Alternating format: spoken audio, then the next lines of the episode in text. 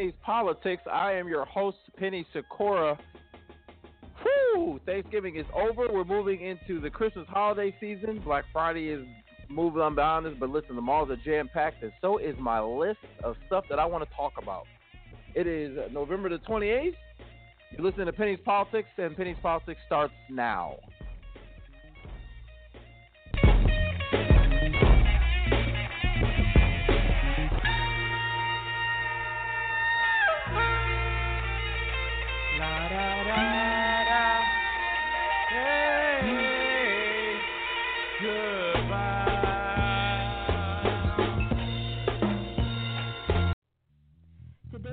Is brought to you by Zipcar.com. Earn a $25 free driving credit at www.joinzipcar.com/IU Radio Network. Did you know the Zipcar is the world's largest car sharing network, providing wheels when you want them in over 500 cities and towns, 500 colleges, and at 500 airports. Again, today's show is brought to you by Zipcar.com. Earn your $25 free driving credits at www.joinzipcar.com/IU Radio Network.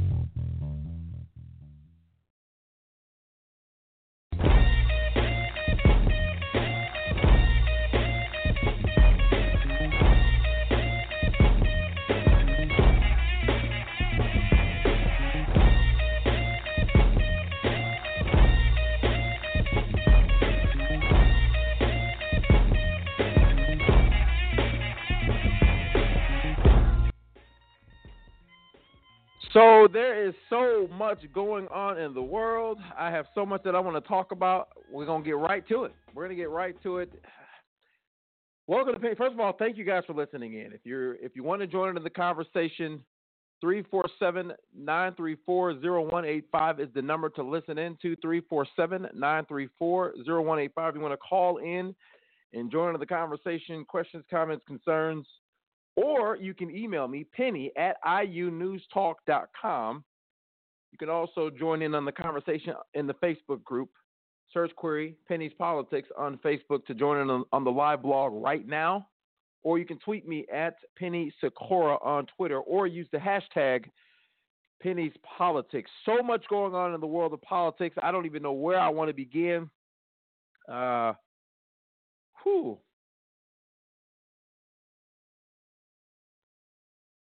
There has been, you know what? Let me take a step back.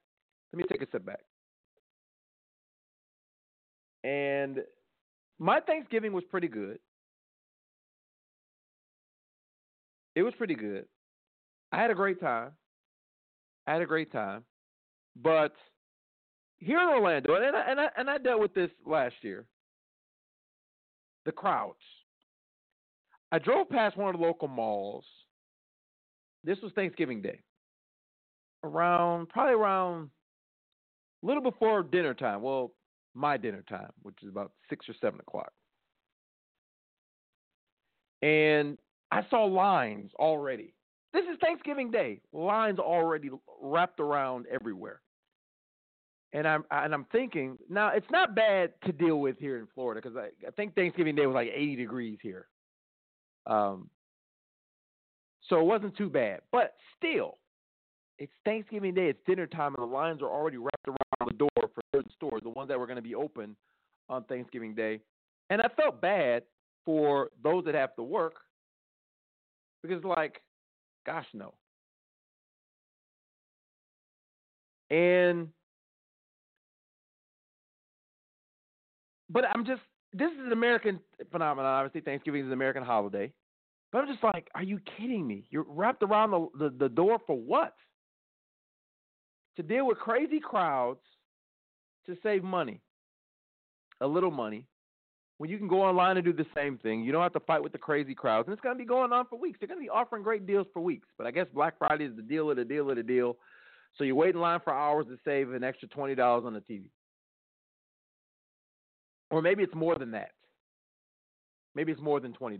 But the one thing, I've gone Black Friday shopping a few times in my life, and I'll be honest, it's not my thing. I've done it Most recently, I did it in 2013, or which, yeah, 2013, which would have been that would be the last time that I've gone Black Friday shopping. I was in Detroit, Michigan, with my family, and I went Black Friday. I went Black Friday shopping, and that is the last time I've gone Black Friday shopping. I went a time before that, Black Friday shopping before that, and my sister got me up at crack of dawn. I'm talking like midnight, and I went out with them. And she's a shark. My goodness, she's a shark when it comes to Black Friday shopping. A shark. And we hit up a ton of stores, and we shopped. We started at midnight. We shopped clear on. Actually, it would have been, maybe it was a little later than midnight, because we started. I remember it was early in the freaking morning. And I remember hitting up all these different stores, and there'd be a million people. And I remember we stopped and took a break for breakfast. We break for breakfast, which I thought was odd because I'd already been up for like hours, and I'm now eating breakfast. And we continued on, and I remember being in a toy store. And we were in a department store. I think we were in Target, and I had this toy in my hand. And a couple of them. And this lady's like, "Are you going to buy that?" And I said, "I might." She says, "Well, you need to crap or get off the pot, because there aren't any more left in this store, and I want it if you don't." And I'm like, "Really?" I'm like, "Well, I haven't made my mind up yet." And she goes, "What part about crap or get off the pot you don't understand?" And I looked at her, and I said, "You've got to be kidding me. Are you threatening me over a toy, lady?" I said, "Get a life." And I walked away, and she followed me. And I gave in. I said, "Take the toy." I said, "Because I don't want to disrespect you, and I don't want to catch no cases today over no toy." But I remember that being one of the worst Black Friday shopping experiences of my entire life. And I said, "I'm not going to do this again." This was 2008 or 2009. And I went again in 2013. It's the last time I've gone. I'll never do it again. I can't deal with the crowds. Like normal mall crowds, even during the holiday season, I can kind of deal with because it's busy. I'm a social butterfly anyway, so I kind of like the people sometimes. Sometimes I don't. But Black Friday is like that on steroids. And people are obnoxious. And it is funny. There's memes that went around talking about people are fighting on Thanksgiving over – fighting on Black Friday – for stuff that they want after giving thanks for things that they already have. After giving, it's kind of ironic. Oh, Lord, thank you for everything we got on Thanksgiving. Thank you, thank you, thank you. And then Friday is, let's go at it. Let's fight over merchandise. But it was great. I'm not gonna no more Black Friday shopping for me ever again. I think I'm gonna stick to the online deals during the holiday season, and I'm gonna leave it at that. I already got a caller on the phone line. I'll come to you in just a second, caller. So I thank you for holding on just a few more moments. But yeah, that was my Thanksgiving in a nutshell. But in Orlando, it gets crazy. It's already bad here anyways during that time of the year because there are a lot of Orlando obviously is a tourist town, and there are a lot of folks from out of the country here in Orlando visiting the parks. So certain parts of the city. Not necessarily the malls, but there's outlets over on International Drive. For those that are familiar with Orlando, it's like the touristy area. Everything is over there. And there are these outlets. And the outlets are always busy anyway because there's a lot of tourist traffic in the outlets. But, add to the American holiday traffic, it is a nightmare over there from Black Friday through Christmas Eve. It is a nightmare. And so I try to avoid that area at all costs. I'm just not going to do it. I'm not going to deal with it. I'm not going to deal with it at all. But in any event, moving on, there's a ton of stories I want to get to today. I want to get to a ton of stories. I'm going to go to the phone lines really quick. Then I'm going to get to, there's a crazy story I want to talk about, but there's a ton I want to talk about. I'm going to talk about the Trump tax plan. And we're going to talk about that. There's transit woes in New York City. I want to talk about that. All of these, sexual issues. So I'm gonna leave it at sexual issues because it's not just the women coming out against all of these nasty men. There's another story of the sexual nature that's been brought to my light from a company that I've done a lot of business with. But before we get into the stories, I'm gonna go to the phone lines here quickly from the 832. You're on Penny's Politics. Go ahead. Hey, Penny, it's Gustavo.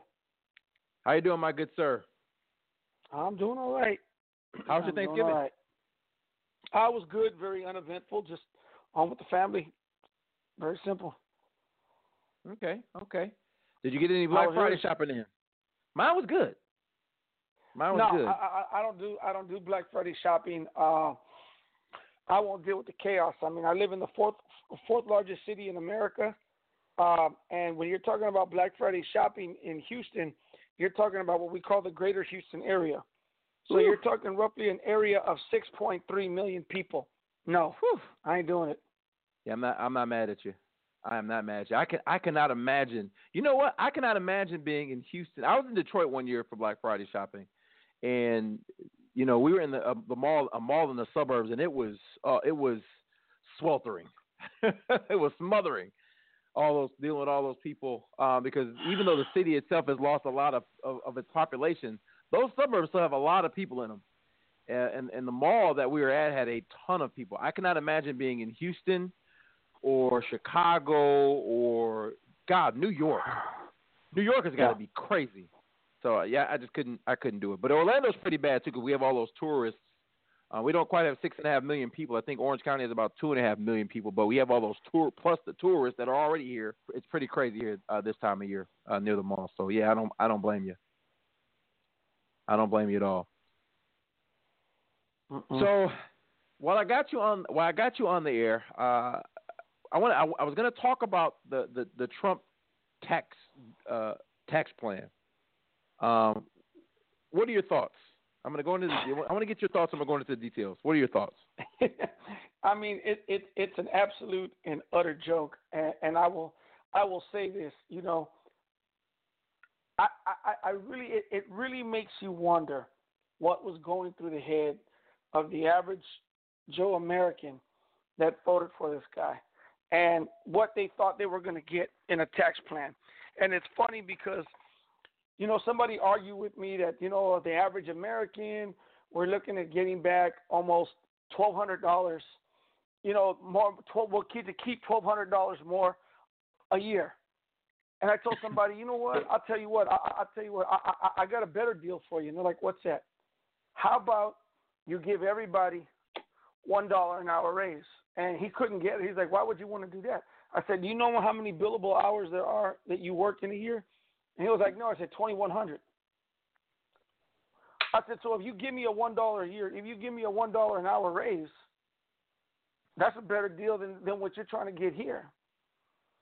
Right. I said, and not only that, I said, again, you're looking at what I said, essentially, it's going to do where for those people that are a little more comfortable, you're going to end up paying more in taxes. This idea that this tax that, you know, I you would think after 30 years of watching trickle down economics not work that it would finally get through people's heads. It doesn't work. You've got billionaires Nick Nahauer, you got Warren Buffett, you got Mark Cuban. They're telling you giving me more money does not work. Listen, you got arguments out of me. And the idea, and here's the deal. I have a lot of family members that are teachers, okay? The mere fact that you're telling a teacher that he or she can't deduct pens, pencils, paper, all that, you're going to tell them they can't deduct that, but you're going to let corporations be able to deduct that as business expenses. People being able to your taxes, the interest that you pay on a mortgage, you're basically going to wipe that out. But corporations, the interest that they pay on the mortgages for whatever they're building, they're going to get away with. I just don't get it, man. I really don't. And this idea again that if you give the corporations more money, you know what, and that the idea will spur more growth. I always come back to this real quick. A little bit of history real fast. In 1965, under Lyndon Johnson, GDP that year grew at 6.5%. The upper tax rate was 70%. The corporate tax rate was 48%. The capital gains rate was 25%.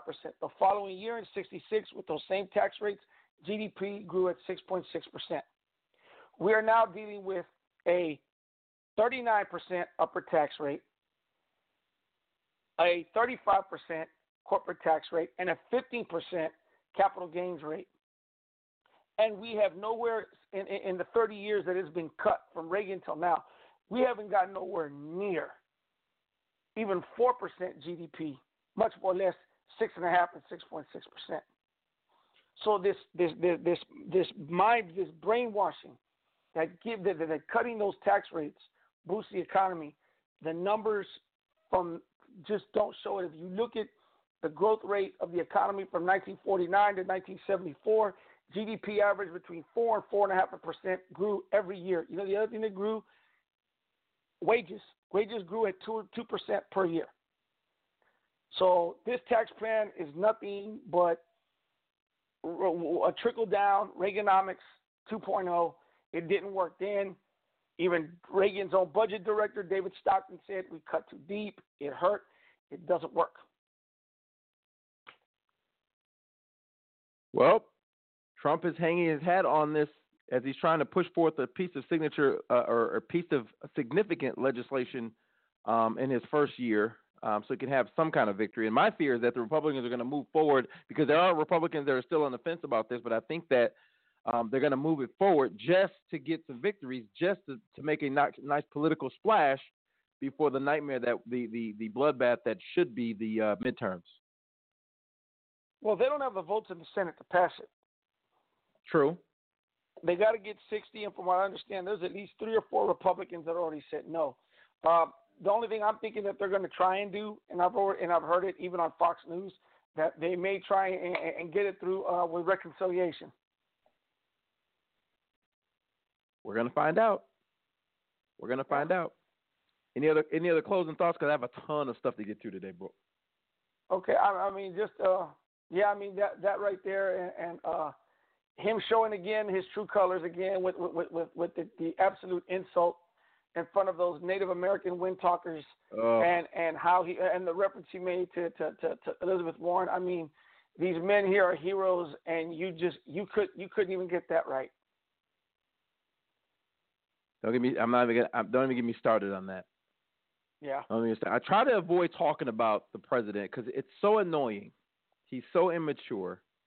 He's so unpresidential. Yes, unpresidential, and he's embarrassing in many instances. And so I try to avoid talking about him because, you know what, I don't even want to waste my time because the media gives him so much attention. So I try to use my airtime talking about this guy, but in some instances you can't. But I'm going to talk about the tax plan. I'm going a little detail with it, give my opinions, and then.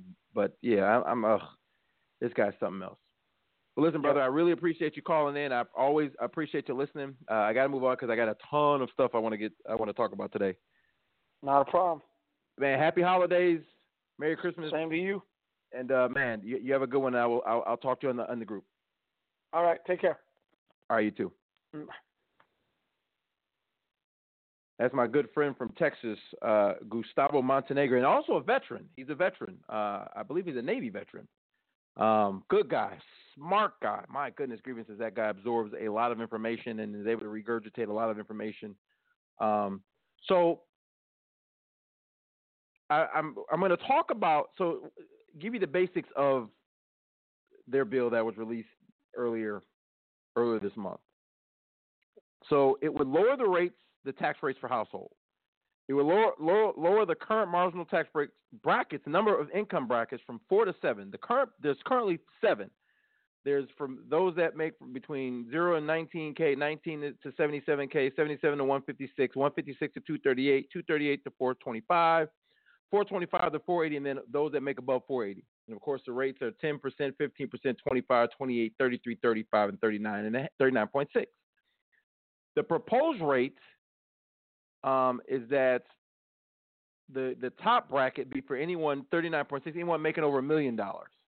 So we make from 425. I'm sorry, actually, next that. Anyone making over $1 million will be in the 39.6% rate bracket. For those making between 238 and 480, that was two brackets, 33 and 35%. They would both go to 35%, but it would start at 260,000 instead of 238, and it would go to $1 million, up to $1 million, and would be in the 35% tax bracket. The tax bracket from 77,000 to 150 to 238, which was formerly the 25% rate and the 28% rate, would both go down to 25%. And the range would be from 90,000 to 260,000. If you make between nothing and 90,000, you go to 12%, which lowers those between 19 and 77, but it raises those between 0 and 19. But the offset, I guess, is that there's going to be a larger child tax credit, and then they're going to repeal the alternative minimum tax. So that's supposed to be that's supposed to offset this. They're going to increase. The proposal is to increase the standard deduction and the child tax credit. The new child tax credit would increase to $1,600 from $1,000, and a new $300 credit for each parent and non-child dependent to make up the difference for those that are being hit in the increase, the 2% increase in taxes. But if we're honest, those in the lower tax bracket will probably lose more in their checks throughout the year, but they get they get all that back anyway at the end of the year.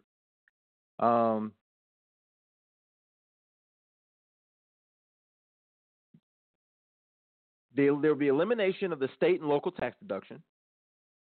So those of you paying state and local taxes, that would be eliminated. You would no longer get to deduct that. There would be a new tax rate for quote-unquote pass-through businesses. The plan would create a new 25% tax rate for pass-through businesses, sole proprietorships, partnerships, and S-corporations that currently pay taxes at the individual rate of their owners. Pass-throughs now make up about 95% of businesses in the country and is the bulk of corporate tax revenue for government. Most pass-throughs are small sole proprietorships currently paying less than a 25% marginal rate, but a few are quite large. 1.7% of pass-through businesses generate more than 40% of all pass-through income and are taxed at the top 39.6% rate. There will be a lower corporate tax rate in eliminating some tax breaks. The plan would lower the corporate tax rate to 20% from 35% and eliminate most business deductions and credits with the exception of those for research and R&D and low-income housing. Cutting this tax rate is the most expensive change in the bill. And I'm reading you from the New York Times article. A recent analysis by the Tax Foundation found that eliminating these corporate tax expenditures that do not change the structure of the tax code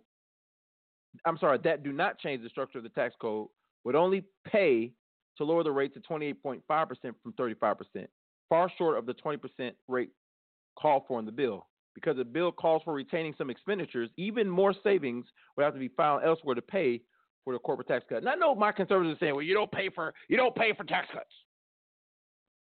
Talking points. If you're going to cut revenue, you have to cut spending. I'm not a believer that if you cut taxes, you'll spur the economy enough to where the increased income is going to make up the difference. I don't believe in that. I think the deficit will skyrocket in the interim. You're not going to make it up. Tax cuts alone are not going to boom the economy. There are a lot of things. I know I'm getting off topic of the specific tax plan. There are a lot of things that we don't talk about. The American economy is extraordinarily complex. It's not as simple as, well, tax cut, the economy booms. Everyone looks at Reagan, the Reagan years. Everyone says, well, Reagan cut taxes. Reagan also raised taxes. Reagan also benefited from cheap credit. in the 80s, as the steel mills were as these big manufacturers were starting to close shop, as the rest of the industrialized world began to be rebuilt, and they start making stuff, and global competition started happening, and jobs started leaving. Yeah, he cut taxes, but Americans stopped making stuff, and we picked up something else. We stopped paying cash for things. And this little plastic magic piece of plastic came into existence. It didn't really come into existence in the 80s, but it became very popular in the 80s. Credit became extraordinarily cheap, and America began to mortgage its purchases. We could put everything. We started mortgaging everything. We started financing everything: cars, coats, shoes. And that credit card deficit began. And America is a consumer-based economy. And so, of course, there were some benefits in the 80s. There were some benefits. Some people benefited from Reaganomics. Certainly, every time there's a major change, there are some benefactors. I'm not going to vilify Reagan and say he was a terrible president, although I do think that he was a pretty terrible president, but that's my opinion. A lot of conservatives love the guy. But he invented what Democrats call trickle-down economics. You make it easier for the guy on the top, and he will bless those below him. It doesn't work that way. It does not work that way.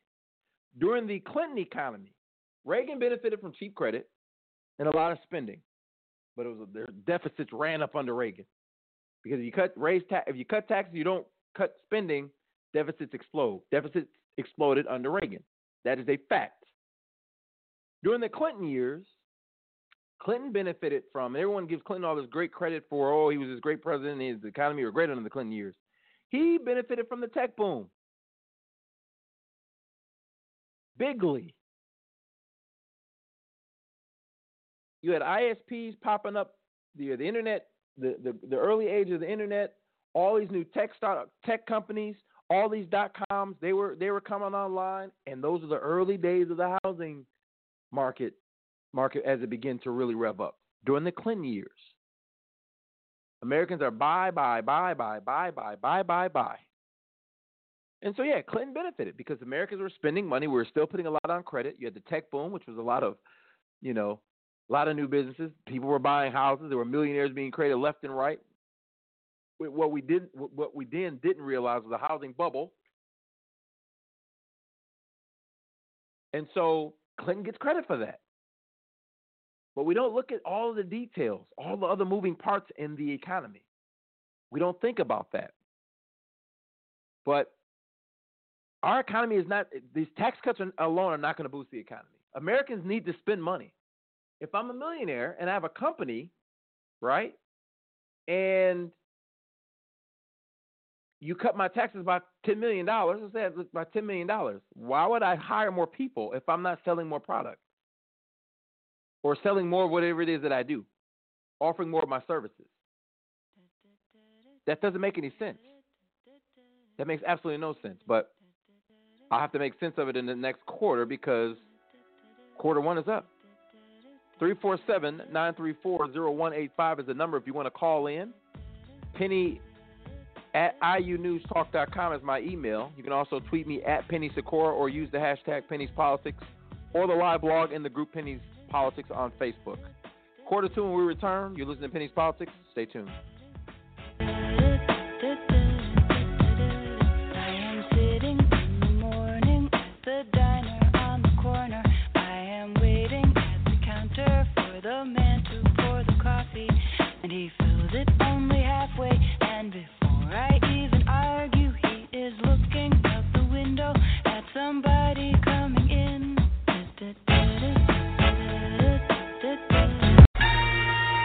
So I've had the opportunity to move to this beautiful and amazing state called Florida. I've also had the opportunity of moving to this amazing network called IU News and Talk. Hi, I'm Penny Sikora, host of Penny's Politics. Tune in Tuesdays from 9 p.m. to 11 p.m. Eastern Standard Time as I give you my unique, no-spin style of politics. The truth is what you're going to get here. Sometimes that truth is beneficial. Sometimes you hear the truth and you're like, you know what? I can dig that. I like that. It lets me know I'm on the right side of the argument. But there are other times where the truth is going to make you upset. You're going to be upset with pennies. But you know what? I'm still going to tell you the truth. So tune in Tuesdays from 9 to 11 p.m. Eastern Standard Time to Penny's Politics here on IU News and Talk.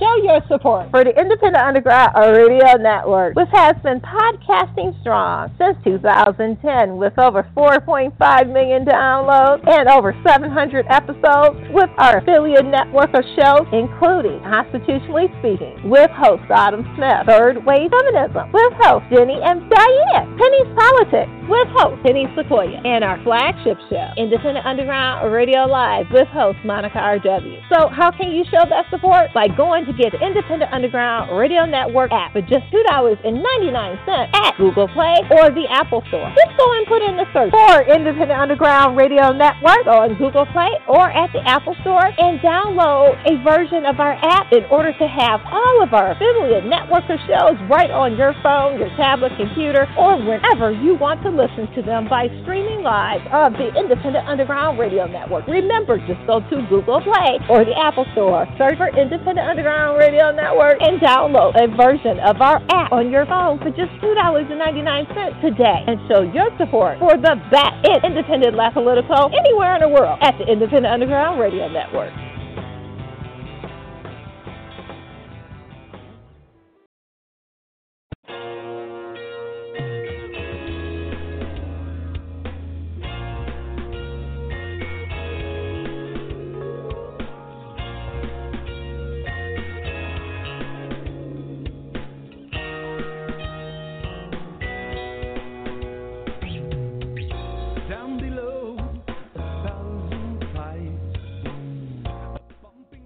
(347) 934-0185 (347) 934-0185. You want to call in? You can email me penny@iunewstalk.com or tweet me at Penny Sikora. There's also a live blog going on right now in my group on Facebook called Penny's Politics, and we talk politics in there all the time. If you ever want to join into the conversation 24/7, it's open to liberals, conservatives, Democrats, Republicans, independents, partisans of all parties and the like. Yeah, I include everybody. Before I get into some of the crappy stories, I want to talk about a good story for a change. I'm always telling you guys the bad stories and how America is just sexist and racist and we're shooting up each other. Let's talk about a good story for a change. A good story. Before I get into some of the bad stories, and I see you, caller. I'll take your call in just a second. I want to talk about a good story real quick. For those of you that follow me, you know I'm a biggest fan. My favorite basketball team are the Orlando Magic and the Miami Heat. I love those teams. I love them. Big fan of both teams. Yes, I have two teams that I like. To me, when they play each other and I go to the games, it's entertaining.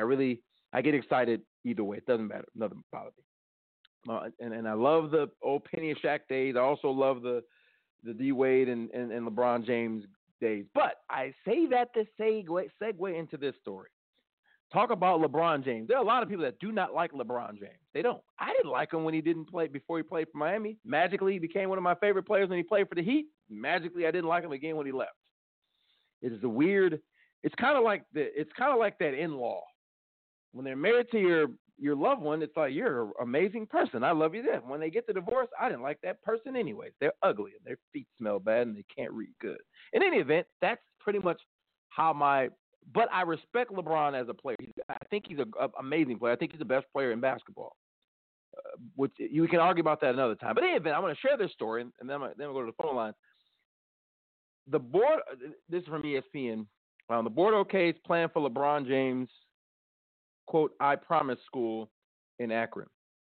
This is out of Akron, Ohio. The school board in LeBron James' Ohio hometown has approved the plan for a public school being created in partnership with the NBA Stars Foundation.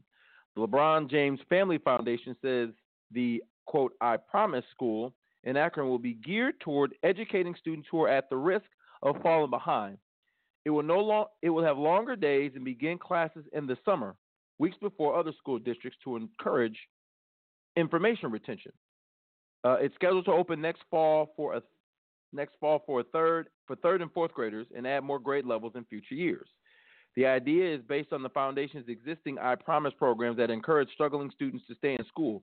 Supporters cheered after the Akron School District School Board approved the school's plan Monday. New York-based production company Warrior Poets says it will soon begin filming a documentary series centered on the school in partnership with LeBron James' production company, Spring Hill Entertainment. I'm excited for this school. I'm really excited. And I'll be honest, I'm glad that someone is focusing on the not-so-good students.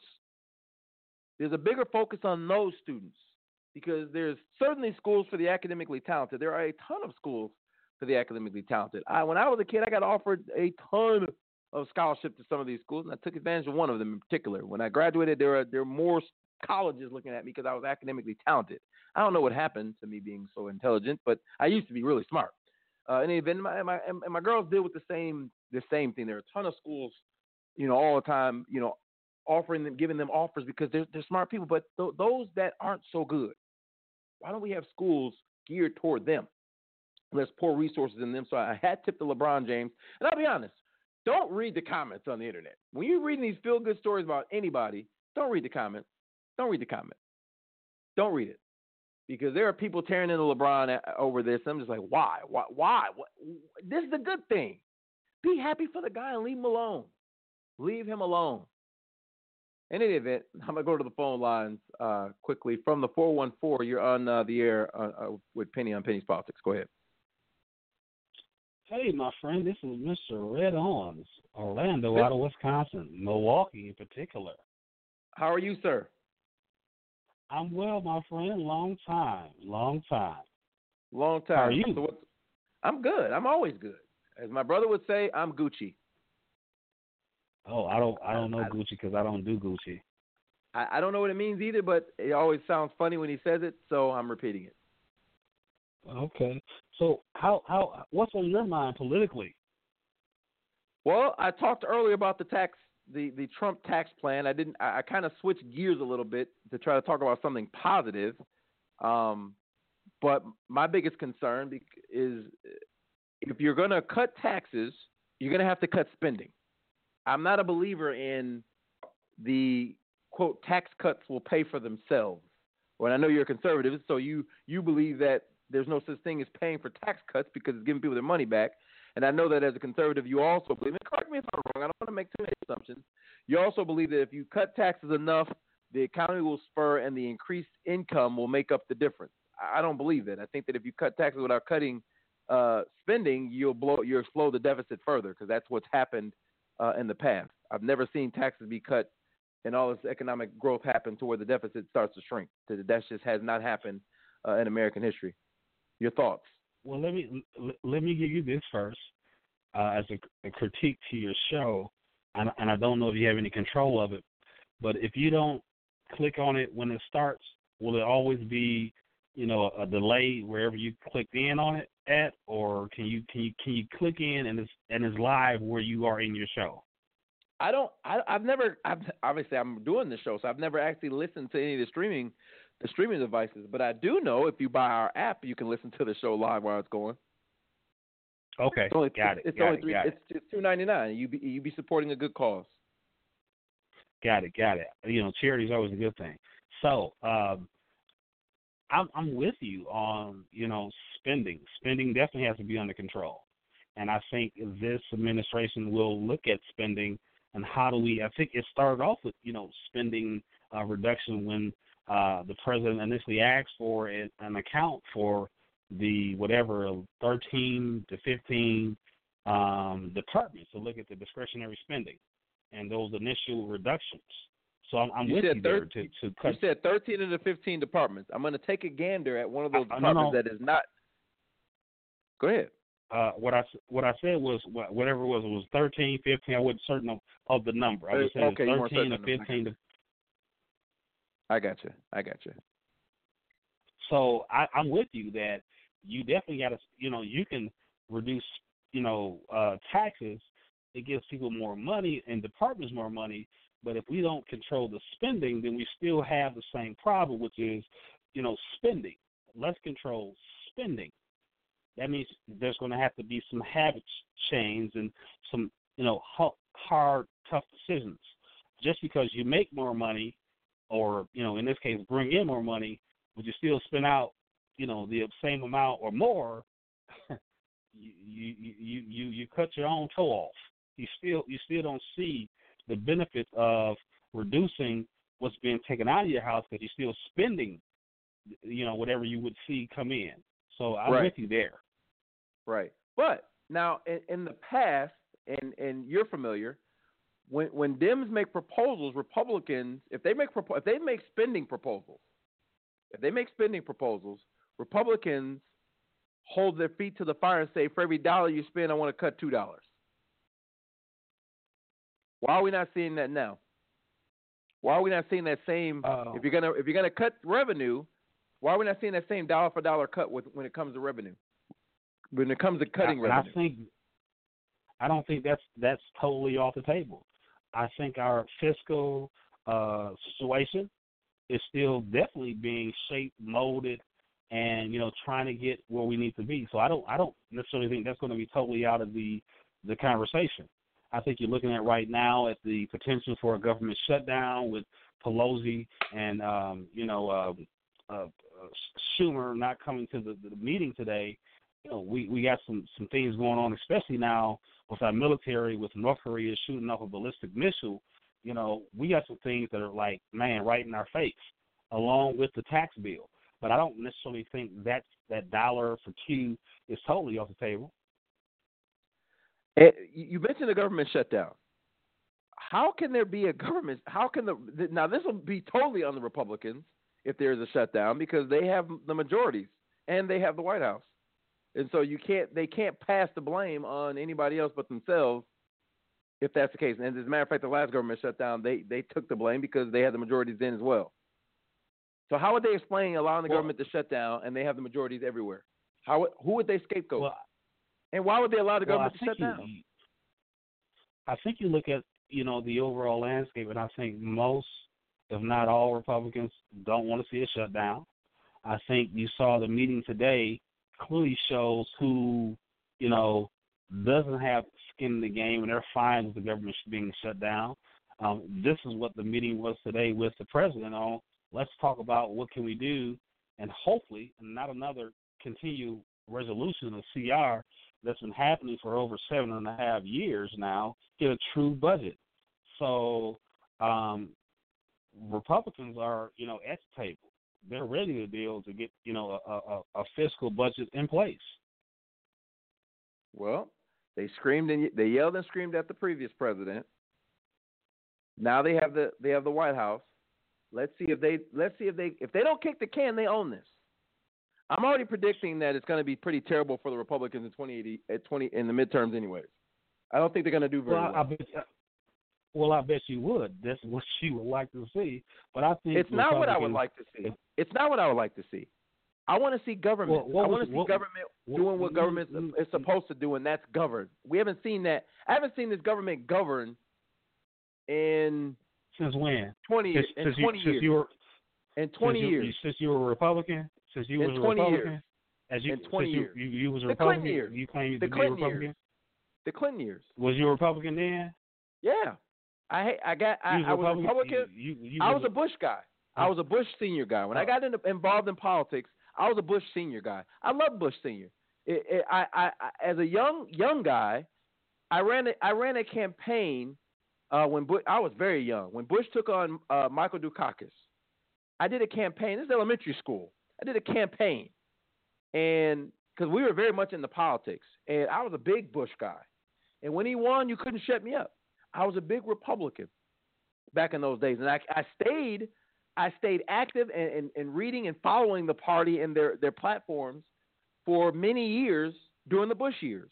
Now, when Clinton beat Bush, I was not happy. I wasn't happy at all. I was not a Clinton guy, but I did get on the Clinton train in '96. It was my first vote. I did not like Bob Dole. I was not a fan of Bob Dole, and so I voted for Clinton. 2 years after I voted for Clinton, during my college years, I learned of the then 4-year-old crime bill. I learned of its details. I learned of its harm that was happening then, in real time. And I left, and I fell out of love immediately with Bill Clinton, and I hated Bill Clinton. I became a Democrat because the Republicans had terrible candidates. They had terrible candidates.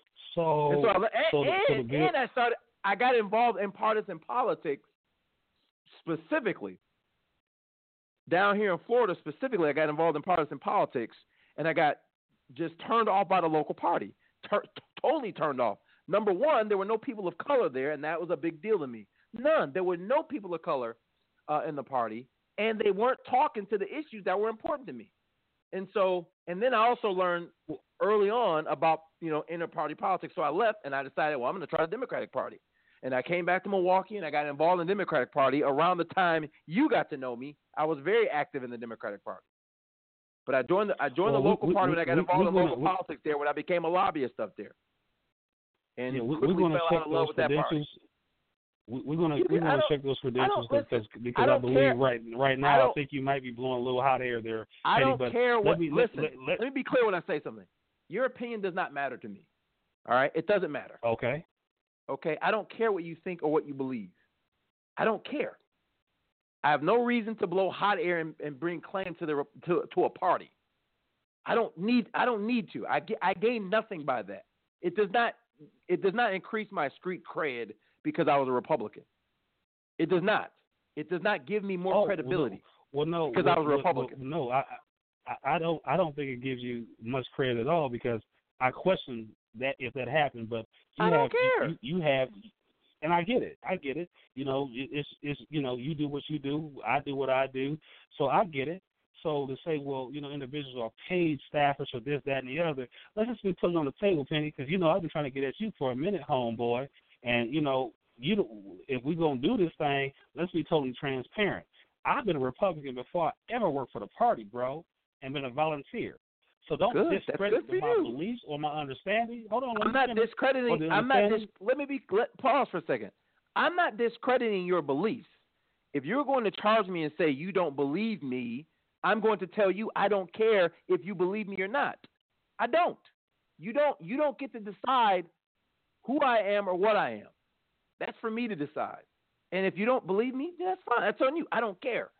Your beliefs are your beliefs. Okay. I'm not saying your beliefs are wrong. Okay. I'm not saying that you're wrong. And I'm not saying you're bad for what you believe. So let's say this then, Penny. For all the stuff you spew out on Facebook he's a paid mouthpiece. Hold on, Playboy. Was you a paid mouthpiece? I say that to Democrats as well.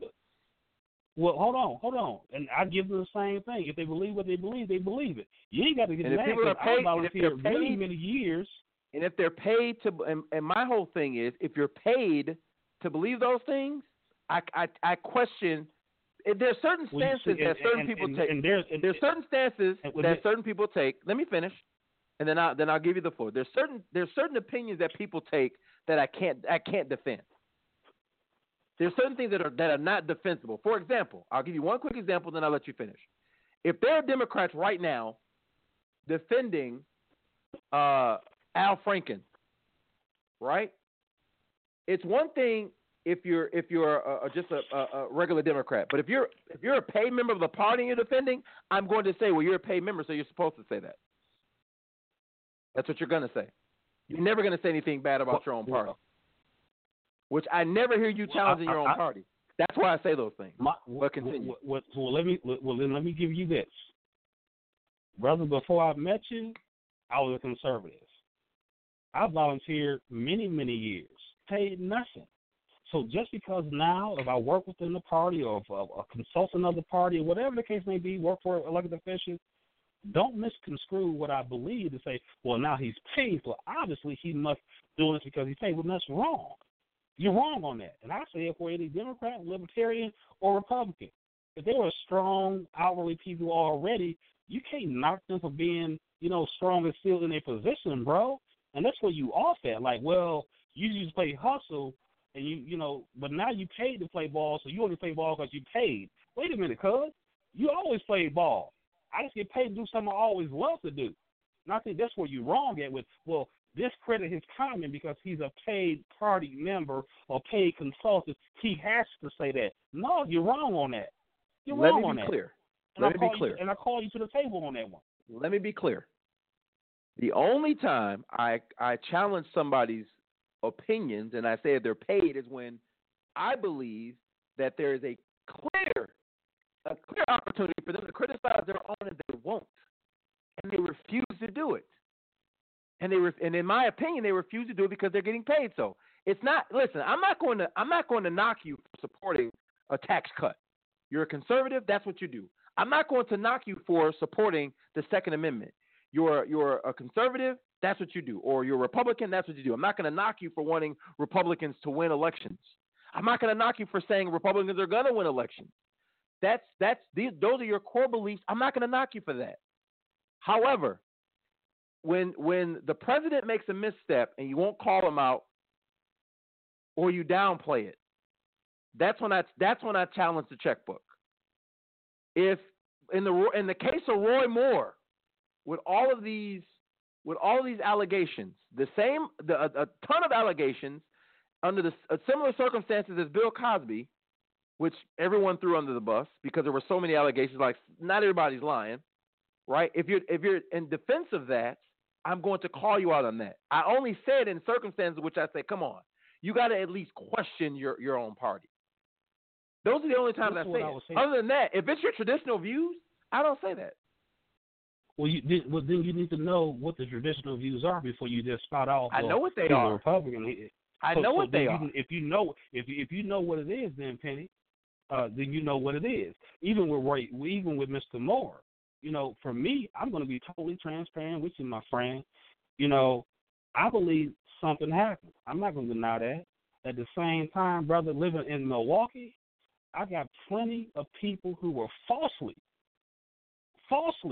accused, incarcerated, and only 30 to 40 years later was exonerated because they were falsely accused.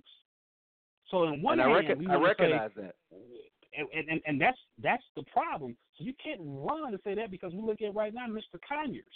Oh, and we want to dismiss it that he's 88 years old and he didn't know what he was doing walking around in his drawers. I don't dismiss that. Okay. I don't dismiss that. But what I'm telling you is for a system, in one hand, we want to say is against us, but on the other hand, we want to see it play out under Bill Clinton, as you supported, as you said, well, you got on Bill Clinton for a minute. Bill Clinton was a new commodity to politics. All the stuff he did as governor in Arkansas, he just didn't become a sexual deviant when he got to the White House. Listen, at 18, I didn't know enough. At 18, I didn't know enough. Again, I voted for Bill Clinton in 1994. The crime bill was passed. And I mean, in 1996, I voted for Bill Clinton for his second term for my first vote for president. He passed a crime bill in 94. I didn't know. I was ignorant. And so I'm not here defending Bill Clinton. And again,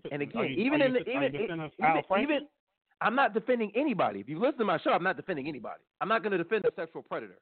Having been a victim of sexual assault, I'm not a victim. Me. Having been a victim of sexual assault, I don't defend sexual predators. And let me be clear when I say this. It's okay. You're a Christian, right? I believe in forgiveness.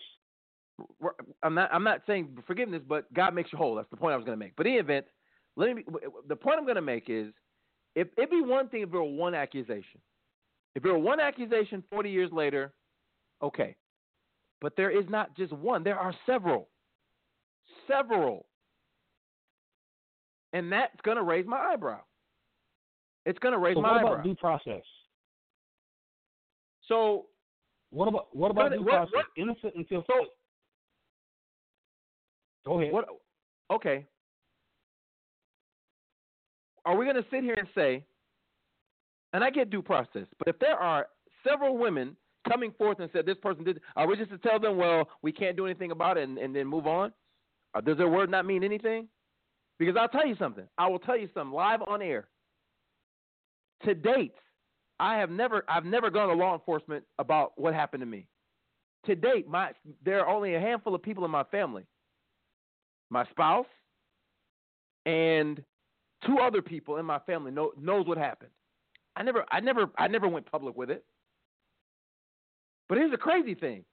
What happened to me, one of the people that knows what happened to me, happened to them. Again, it'd be one thing if it were one person. But there are several people. That's got to raise an eyebrow. So due process, I get it. But we can't just tell all these people, y'all all lying, like we did with the president. Well, I would say this.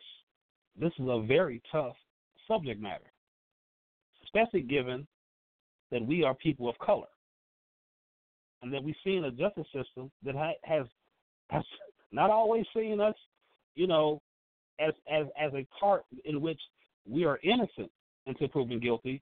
We walk in being guilty until proven innocent.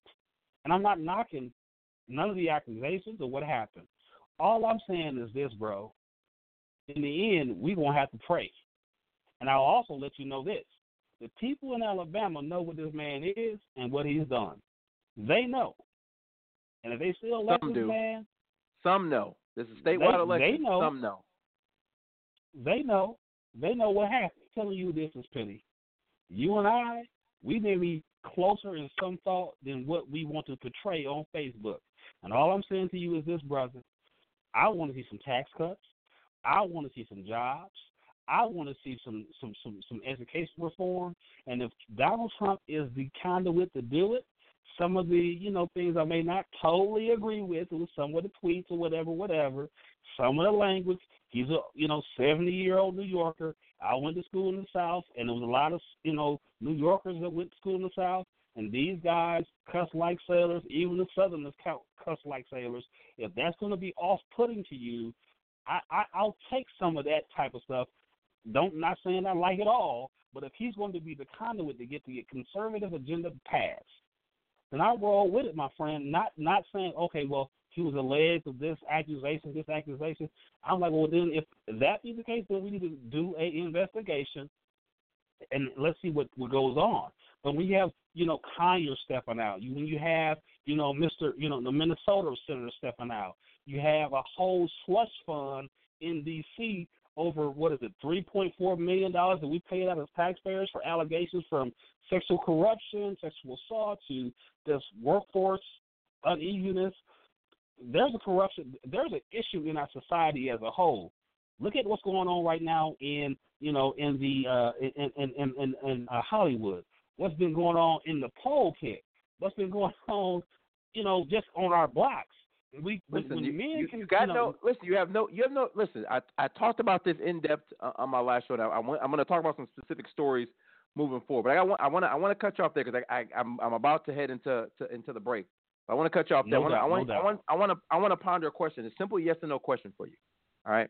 If Bill Clinton, let's say Bill Clinton decided for whatever reason he's going to run for election tomorrow with this big conservative agenda, right? Conservative agenda. He ran as a Republican.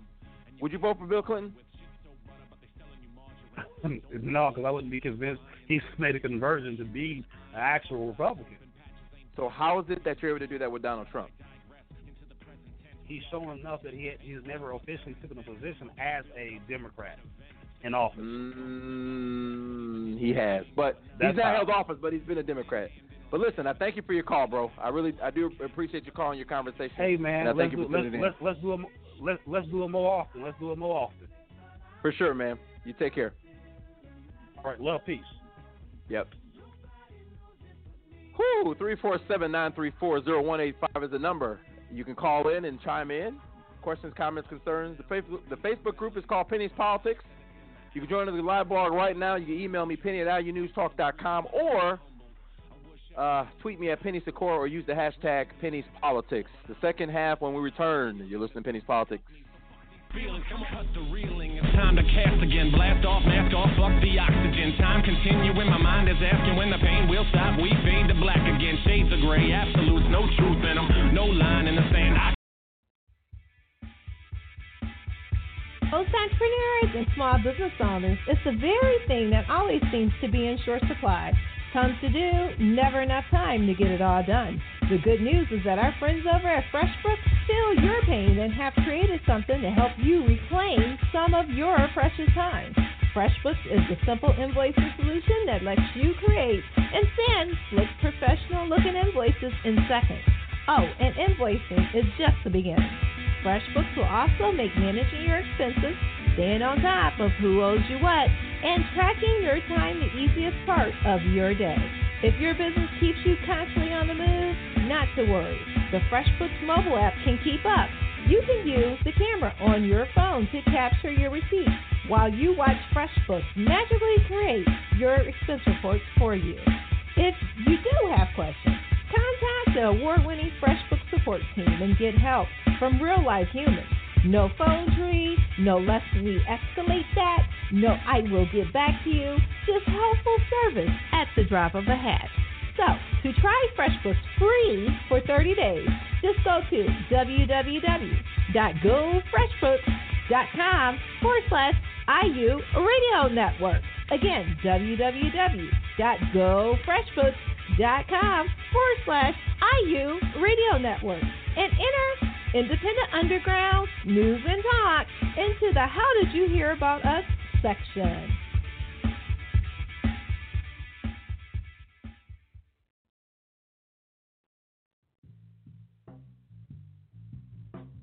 Show your support for the Independent Underground Radio Network, which has been podcasting strong since 2010 with over 4.5 million downloads and over 700 episodes with our affiliate network of shows, including Constitutionally Speaking with host Autumn Smith, Third Wave Feminism with host Jenny and Diane, Penny's Politics with host Penny Sequoia, and our flagship show, Independent Underground Radio Live with host Monica R.W. So how can you show that support? By going to get the Independent Underground Radio Network app for just $2.99 at Google Play or the Apple Store. Just go and put in the search for Independent Underground Radio Network on Google Play or at the Apple Store and download a version of our app in order to have all of our affiliate network of shows right on your phone, your tablet, computer, or whenever you want to listen to them by streaming live of the Independent Underground Radio Network. Remember, just go to Google Play or the Apple Store, search for Independent Underground Radio Network, and download a version of our app on your phone for just $2.99 today and show your support for the best independent, less political, anywhere in the world at the Independent Underground Radio Network.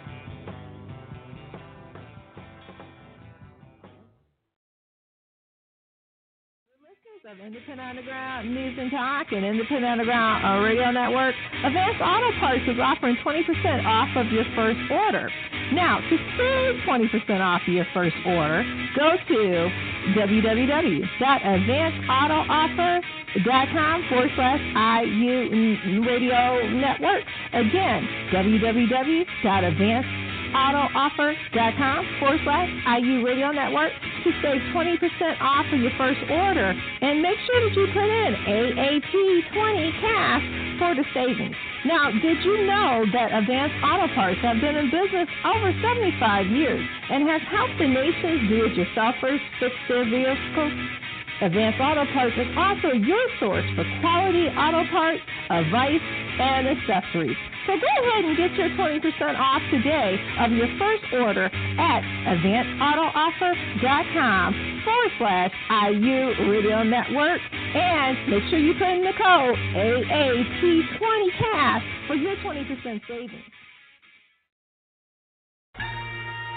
So I've had the opportunity to move to this beautiful and amazing state called Florida. I've also had the opportunity of moving to this amazing network called IU News and Talk. Hi, I'm Penny Sikora, host of Penny's Politics. Tune in Tuesdays from 9 p.m. to 11 p.m. Eastern Standard Time as I give you my unique, no-spin style of politics.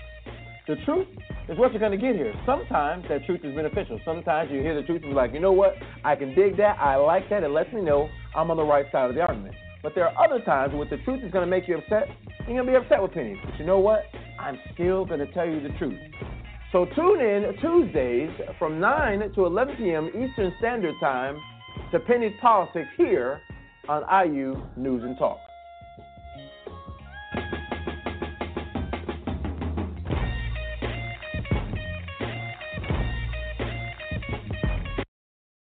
You are listening to Penny's Politics on IU News and Talk.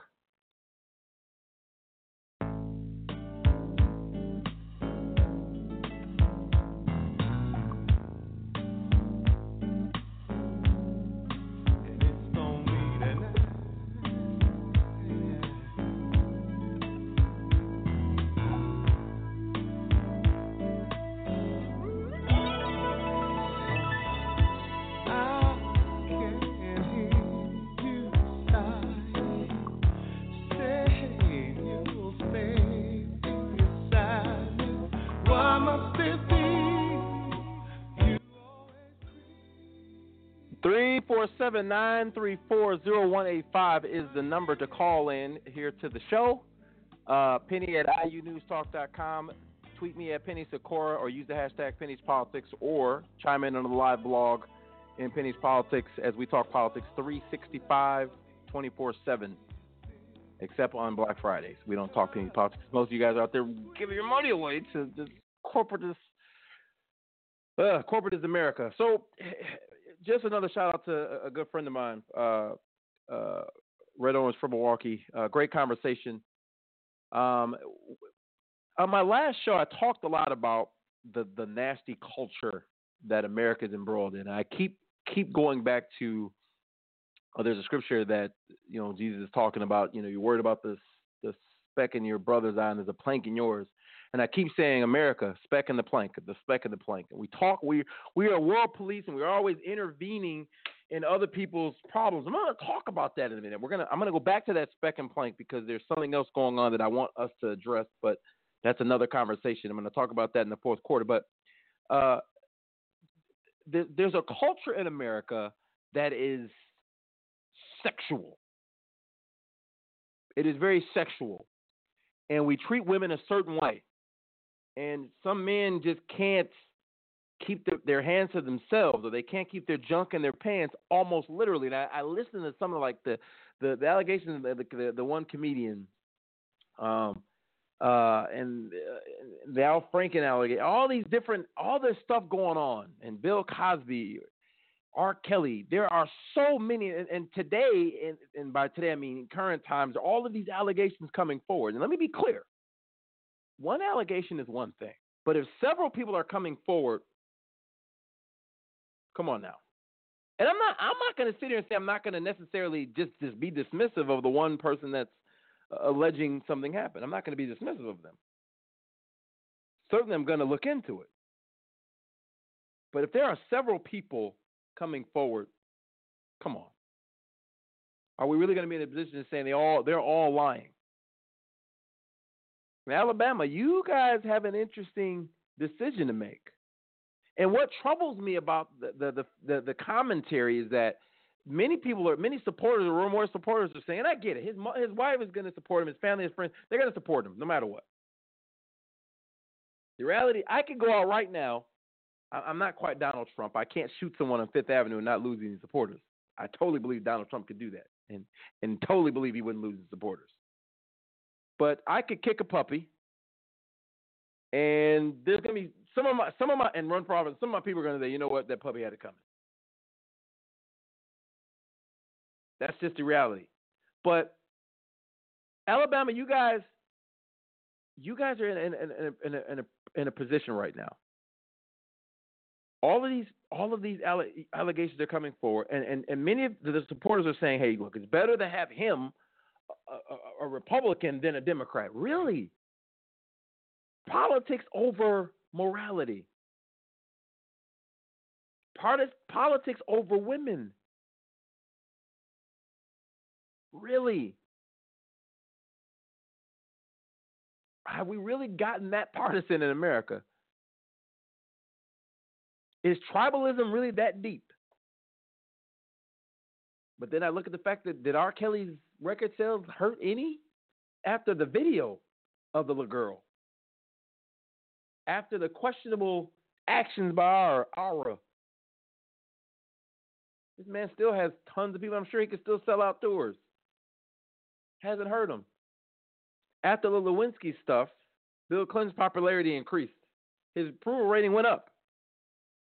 Yeah, and I get it. It was an intern. He really got more and so in trouble because he lied. Although I can't see as a married man, he's gonna get up there and, yeah, I had sex with that woman. I really can't fault him for that. Although as president, you need to be integral. So, yeah, but I get it. But his popularity went up after that. I am troubled by where we are as a country in relation to how we treat women, especially having daughters of my own. And just in general. And with all the stories coming out, there's another one I want to share with you guys that goes to this, America, speck in the plank. We're talking about sealing up the borders. We have all of these sexual assault accusations and claims. Congress has a slush fund of $3+ million to take care of, to pay off folks. Bill Lowe has paid off tens of millions of dollars. Bill O'Reilly, of course, his career is over, as he once knew it. There are a ton of settlements over at Fox News. There's tons of just settlements for sexual assault, sexual harassment. And so we got another story. This is from the USA Today. It's dated yesterday. Massage Envy therapist accused of 180 sexual assaults. Spas chain faces civil suits, police reports, or complaints to state boards. A chain of massage spas with almost 1,200 locations across the nation is facing hundreds of sexual assault complaints amid concerns that it ignored or mishandled the allegations. At least 180 people have filed sexual assault civil suits, police reports, or complaints to state boards against Massage Envy, its franchises, or their employees, according to a BuzzFeed investigation. Massage Envy, responding to an inquiry from USA Today, called the incidents, quote, heartbreaking, and said that they occurred over 15 years among 125 million massages.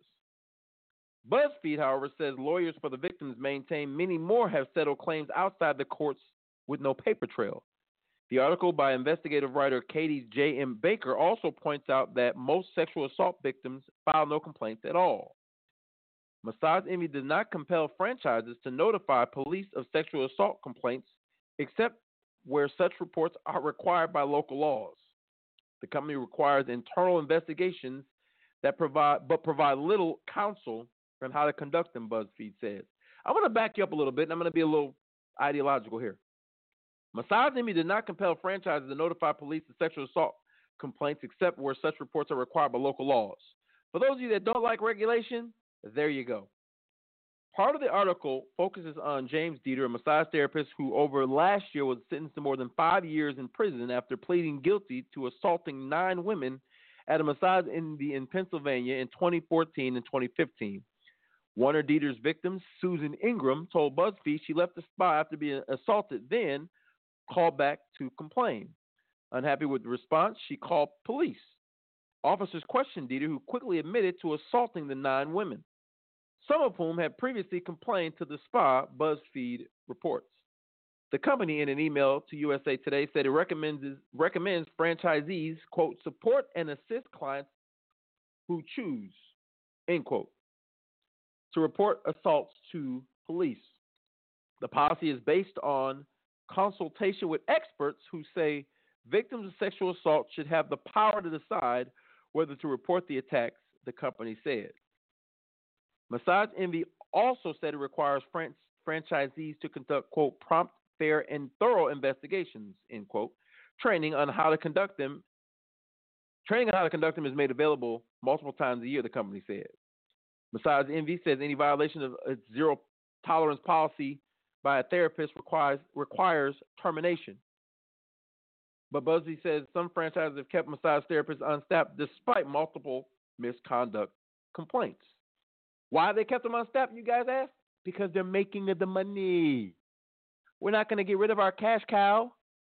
They're making the money. That's why Bill O'Reilly was able to continue and stay on air after the sexual harassment, because he was their biggest. He was the big dog. He was the big dog.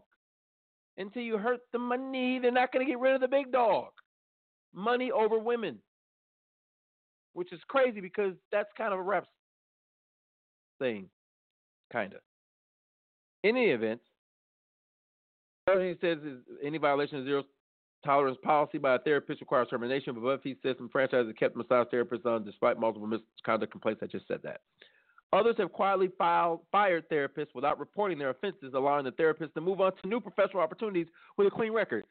That's a problem in almost every profession. And I'm going to pause, and I'm going to jump all over the place because so many things pop out to me in this story.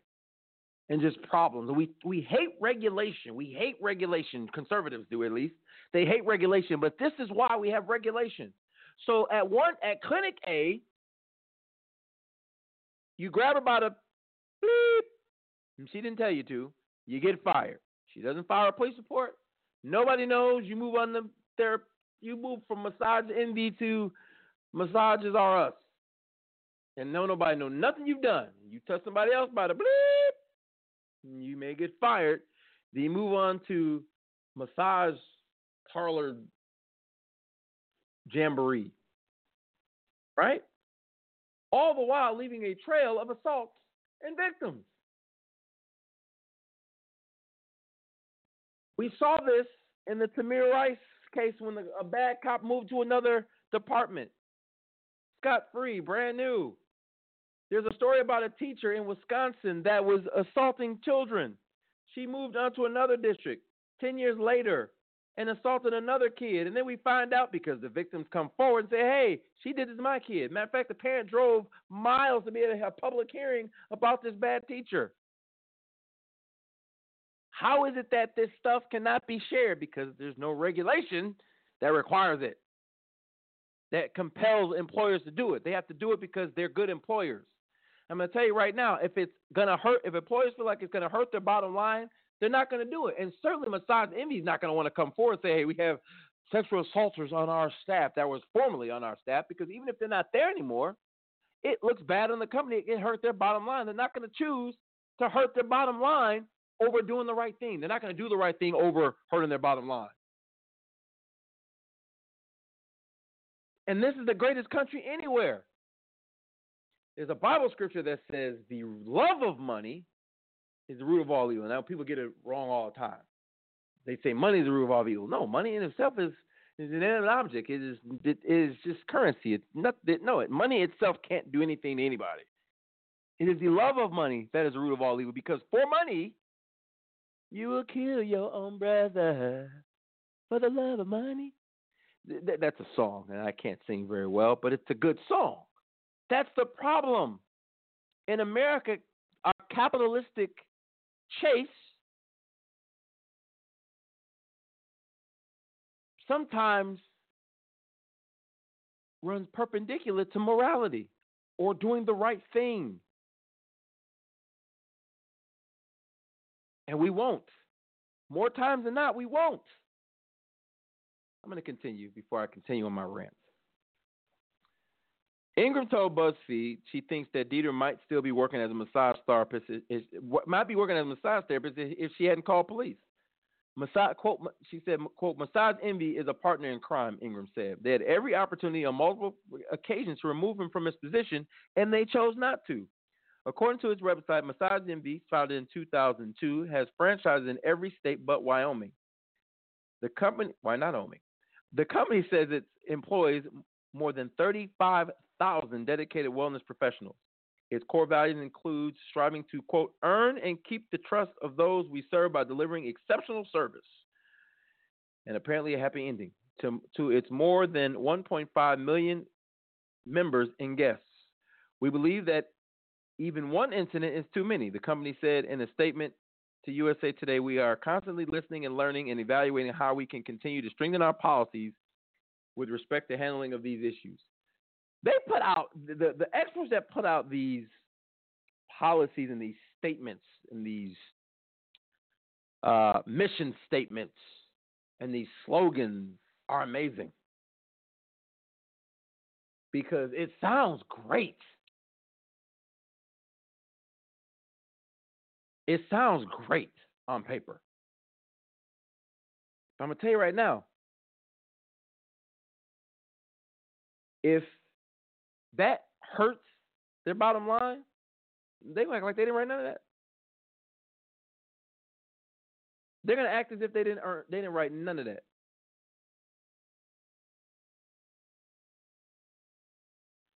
So all those employees with Massage Envy,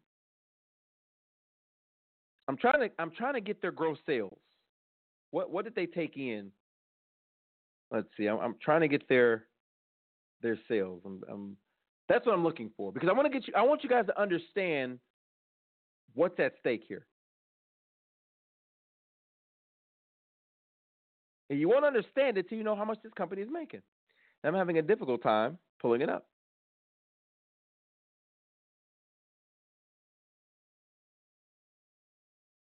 Give me one more moment, and I'm sure I'll have it. And I cannot find it. Google is not my friend, because all it's coming up is all these gazillion stories about, obviously, the rape. Rape. Or the sexual assault claims. But I'm sure Massage Envy makes a ton of money. $1,000 plus in sale, or 30,000 plus employees. I'm sure they're making billions of dollars in sales. They're not going to want to hurt that bottom line. They're not going to allow any chinks in the armor. In fact, many. Now get this: as an employee, there are usually, in almost every contract I've ever seen, I've worked on a ton of contracts. Almost every contract I've ever seen, there's always that little line in there that says anything that can hurt the financial standing of the company. That's a fireable offense. When I worked at the YMCA, I was there many years. I got suspended one time. And so this is what happened. The Y used to have these trainings. And the thing I used to love about the Y, back when the economy was good and nonprofits had reserves, the Y did train. They train. I'll give the Y credit. They do an amazing job. They used to do an amazing job of training their employees, and they indoctrinated you into Y culture with all these trainings, and it made you a great employee. I was an amazing YMCA employee. I became a YMCA ambassador. I love the place. Stayed there for many years. I'm still a member to this day and a donor. In any event, they used to have these trainings at they would do these overnight trainings, usually at a camp, because the camp had cabins, and so you didn't have to pay for all these hotels, the Y property, so you could bring in all this management staff and all this other staff in, and you could train them right there. And they stay overnights right there. So we took this training at a camp. And it was an overnight training. I think it was day camp training. But all the summer staff would be trained at this particular training. It was a 2-day training. But that night, there was a bar not far from the camp. This is in Wisconsin. There's bars everywhere in Wisconsin. Literally, there's bars everywhere. There's like deer and bars everywhere in Wisconsin, and cheese. In any event, we took this training at this day camp, and it was probably an hour northwest of Milwaukee. So this is bar. There. Now, mind you, the summer staff is, you have camp counselors, you have summer program staff they're ranging in age from 16, all the way up. You have everyone, all the directors, everyone has to be at this. All the summer staff has to be at this particular training. You're running a certain program, you got to be there. In any event, they went to this bar. Afterwards, adults like to drink, and so they all went to this bar. And there was a young lady from our YMCA, our branch, who got into the bar. We didn't know how old she was. I didn't know how old she was, but she was with us, and she wrote, and she wanted to be dropped off at the bar. I didn't know how old she was, so she asked me to drop her off, because I don't drink. And I didn't drink at the time. And so I dropped her off at the bar. I left. She called me for a ride. I went and picked her up, and I brought her back to the cabins where everybody else was, where the campgrounds where we were. And I thought nothing of it. The training went on, and then Monday, I get called into the office, and I'm suspended. What did I do? Well, that young lady who dropped the bar was underage. Okay. What did I do? Well, that doesn't look good, that you dropped an underage person off at the bar. So we're going to suspend you for a couple of days as a result. Well, under what rule violation? And that was the rule violation. Anything that could hurt the financial standing of the company, blah, blah, blah. Because I share that story with you to say this. Companies don't want to hurt their bottom line. Never. And I shouldn't say never. Never say never. Rarely do they want to hurt their bottom line. Rarely. And so this guy did all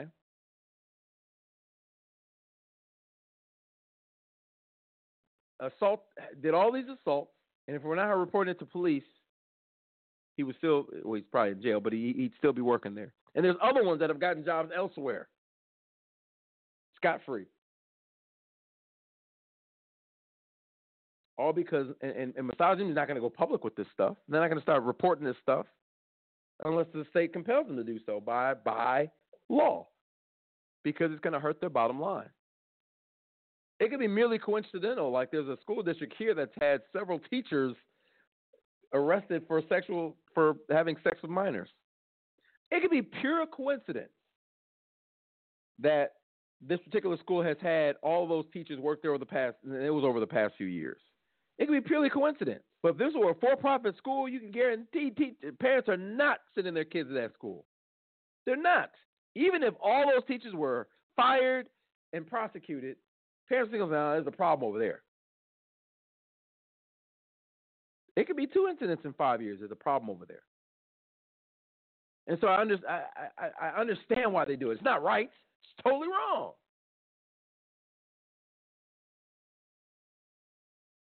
It's totally wrong. And I'll be honest, I don't see why people take cash payouts. I want you to be just like that's why the whole Michael Jackson story was in the second set was interesting to me. Or the first was interesting to me. The parent took the buyout. I don't care if it's $40 million, you got to die. You touch my kid, you got to die. I'll take the check too, but you still got to die or go to prison. Give me the check. In this order. Go to prison. Or die and give me the check. The check ain't even necessary. But if you're going to give it to me, give it here. But you got to die or go to prison. Because I'm not having it. So I don't get that violation. I've been violated like that. It's something that bothered me for many years. Many years. That is a violation. If you violate my kid, you got to die. You violate my wife or my sister or my loved one, you got to die. That's just my mantra. And if I were a woman, I couldn't imagine. I'm a guy and I got violated. It was horrible. I couldn't imagine as a woman. I don't know if it's worse or worse. I don't know. I don't know. But I always struggle with the payout. In any event, 347-934-0185 is the number. Facebook.com/groups/Penny's Politics. Email me, Penny at IUNewsTalk.com, or tweet me at Penny Sikora. The fourth and final quarter of Penny's Politics, and I return. My feet just walking around. Hot sun making me sweat. Gators getting close, haven't got.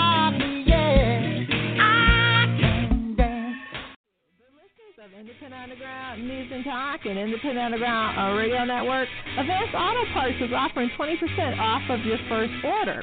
Now, to save 20% off of your first order, go to www.advanceautooffer.com/IU Radio Network. Again, www.advanceautooffer.com/IU Radio Network to save 20% off of your first order. And make sure that you put in AAT20CAS for the savings. Now, did you know that Advanced Auto Parts have been in business over 75 years and has helped the nation's do-it-yourselfers fix their vehicles? Advanced Auto Parts is also your source for quality auto parts, advice, and accessories. So go ahead and get your 20% off today of your first order at advanceautooffer.com/IU Radio Network. And make sure you put in the code AAT20CAS for your 20% savings.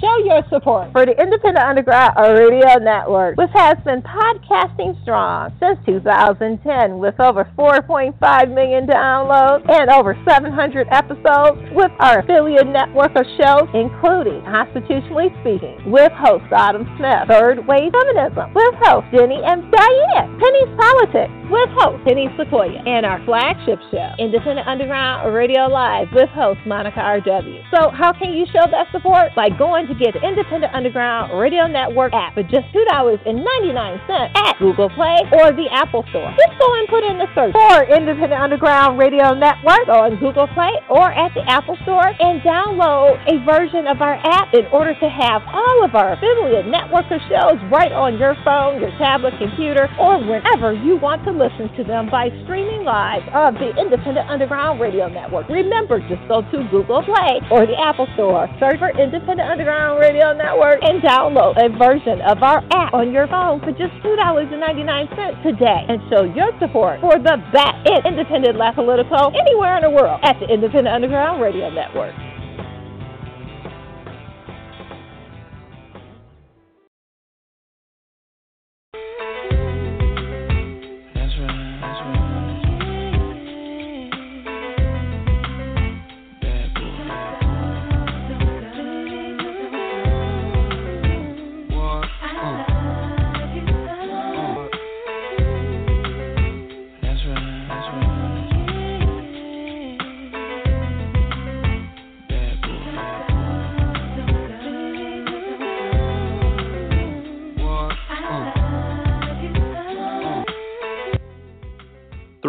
Seven 934-0185. Penny at iunewstalk.com is the email. At Twitter, at Penny Sikora, or use the hashtag Penny's Politics, or join us on the group Penny's Politics on Facebook. So I did a little Googling while I was on the break, and there are over 1,100 franchises in Massage Envy, and the average franchise brings in about $1 million a year. So, it's over $1 billion in revenues, annual revenues that Massage Envy is bringing in, over $1 billion a year. So, yeah, they're not going to risk that $1 billion brand. No, not at all. They're not going to risk that. So, but in any event, I'm gonna switch gears a little bit. I'm gonna switch gears a little bit. I've been talking about the plank and the speck, and I'm the biggest proponent of America taking responsibility for American issues first, because we have a ton of issues here in America, a ton. And so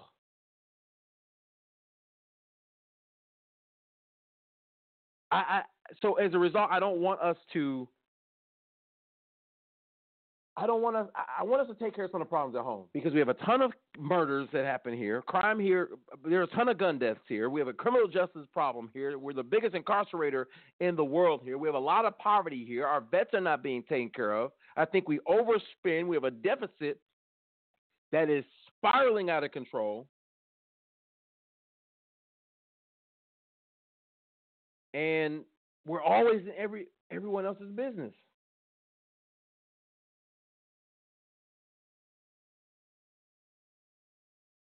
And as a result, I want us to start taking care of some of our problems before we start going elsewhere. That's been my stance for a long time. Take care of home first, before, because we're always criticizing how everybody else does, and we're the greatest country in the world.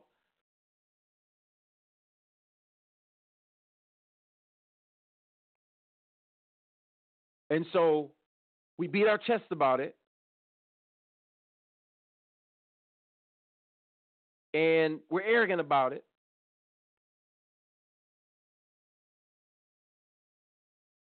and that drives me up a wall. But that's been my stance for a long time.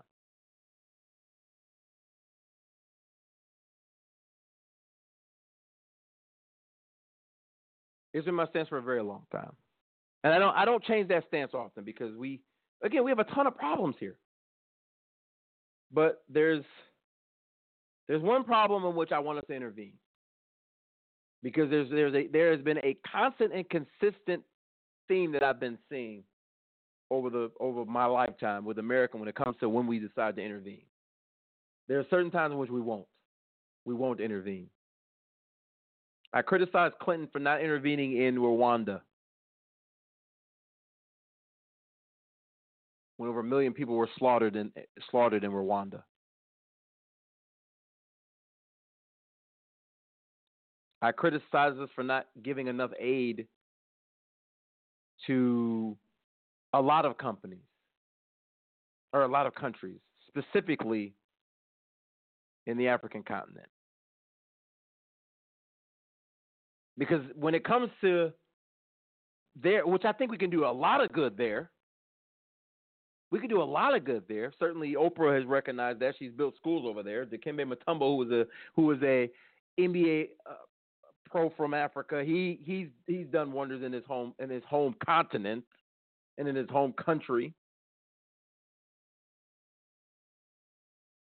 But the American military, we don't want to get involved. It's not our fight. It's not our problem. But we are all over the Middle East. We're all up in there. We decided because we're scared, we're going to go to Vietnam because we don't want the spread of communism because it's like the flu. It'll spread and we'll die if not treated.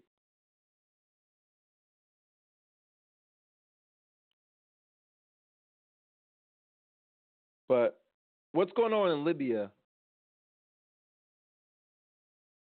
shakes me to the core. It's 2017, and there are images that I wish I could unsee.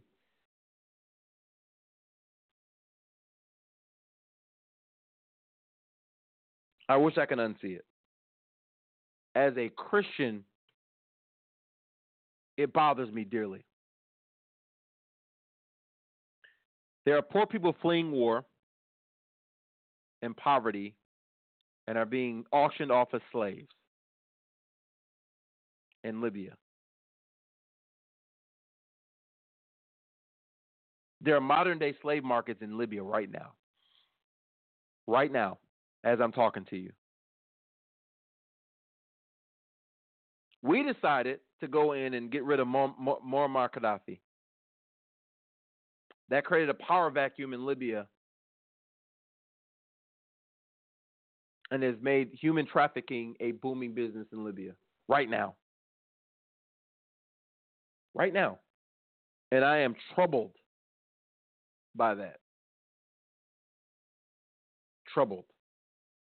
If there were ever a time in which the United States could justify intervening, it would be that. I'm not worried about terrorist threats. I'm not worried about terrorists. We have more homegrown terrorists than anything. I'm not worried about the terrorists coming here. 9/11 was a failure of intel. We certainly could have stopped 9/11. We could have stopped it. I'm not worried about them coming over here, and I'm not worried about that. America is the most armed place on the planet, both militarily and in terms of civilian arms. We have a ton of weapons here. I'm not worried about that. I'm not one of those people that is spooked by the boogeyman.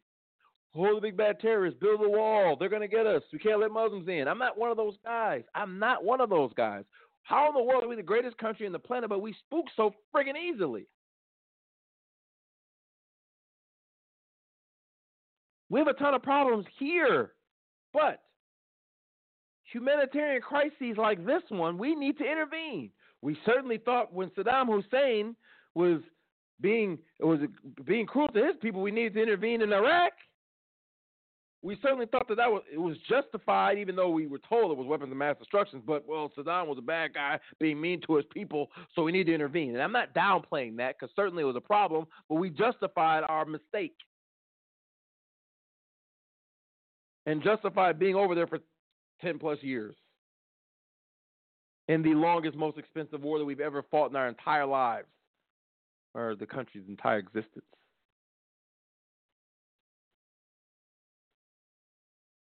And we thought Muammar Gaddafi, nope, you're not the leader we want. We're going to take you out. We're going to get rid of you, buddy. You got to go. See you later, bye, because we're America. Ping, ping, go. And now look what we've created. Why? Because America knows what's best. We know what's best. We're going to clean it out. We're going to make a democracy, and people are going to love us. And even we do go in and we change the regimes, the people then vote in the leaders that we don't like. And we don't like that. What do we expect to happen? My goodness, they made the choice. They made their own choices, and we don't like their choices.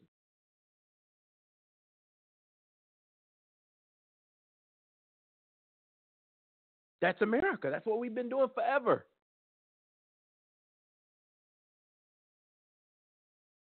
Taking care of Spanx, so we got a big old plank right here. But this Libya, it bothers me.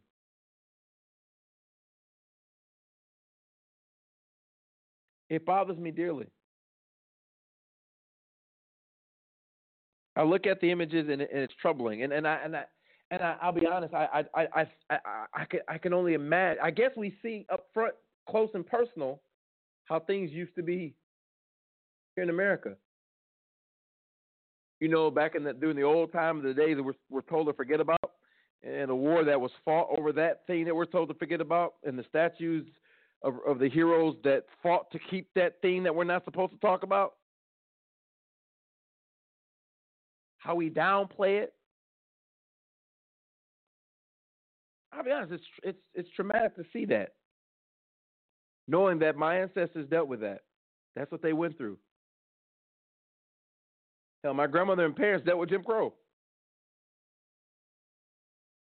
But I can't talk about that. I can't complain about that because it was so long ago. In the 90s, when America was divided over O.J. Simpson, and when black comedians couldn't get play, and a lot of the black artists that I love couldn't get airtime. It was so long. The 90s was, I'm being told, the 90s were so long ago. Let's talk current times.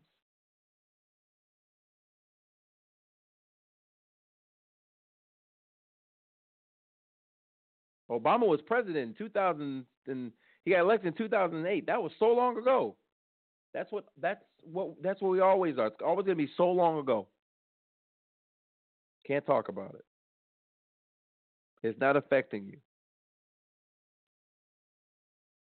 Well, America, this is happening right now. And you say you're the moral leader. You're the leader of the free world. Slavery going on right now.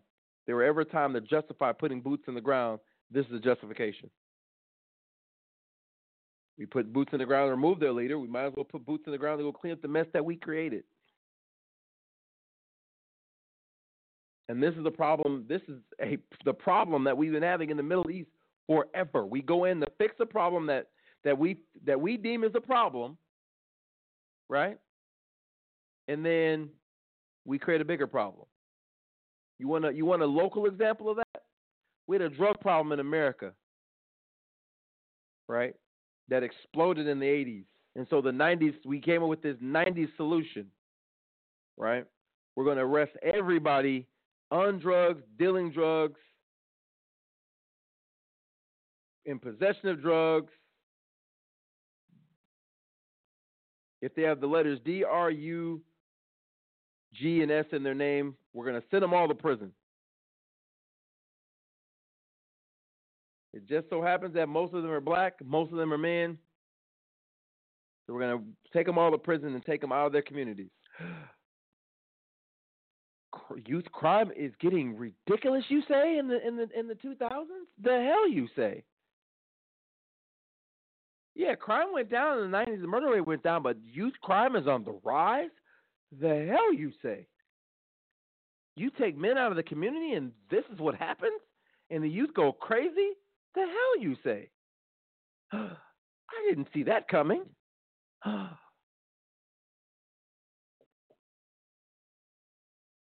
surely I'm not advocating that we slap people on the wrist for dealing drugs, but 10 and 15 and 20 years, no. No. There are more people dying from prescription drugs than are illegal drugs. And the whole crack epidemic was overhyped by the media. Overhyped. There weren't millions of crack babies being born. Stupid, ugly people that should be having kids that had kids, but that's another conversation for another show.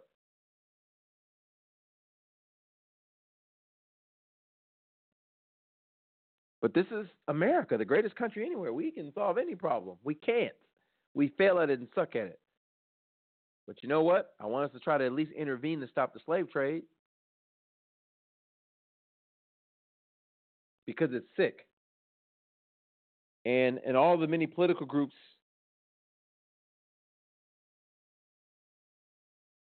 that I'm in, and all the many political conversations that I've had, it's finger pointing. I've heard people say, where's Black Lives Matter?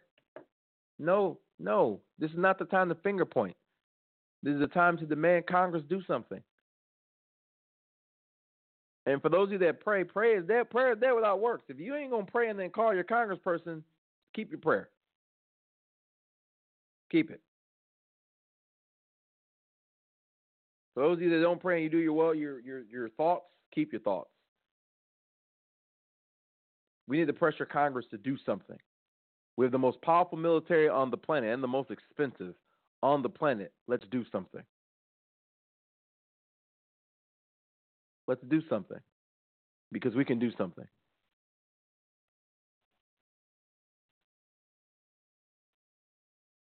I am sickened by the images. I'm also sickened by the finger pointing.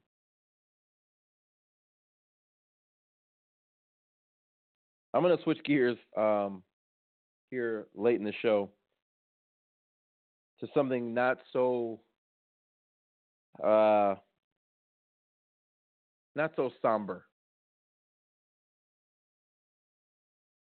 But before I switch gears, I am going to take this time to give a moment of silence to the victims in Libya.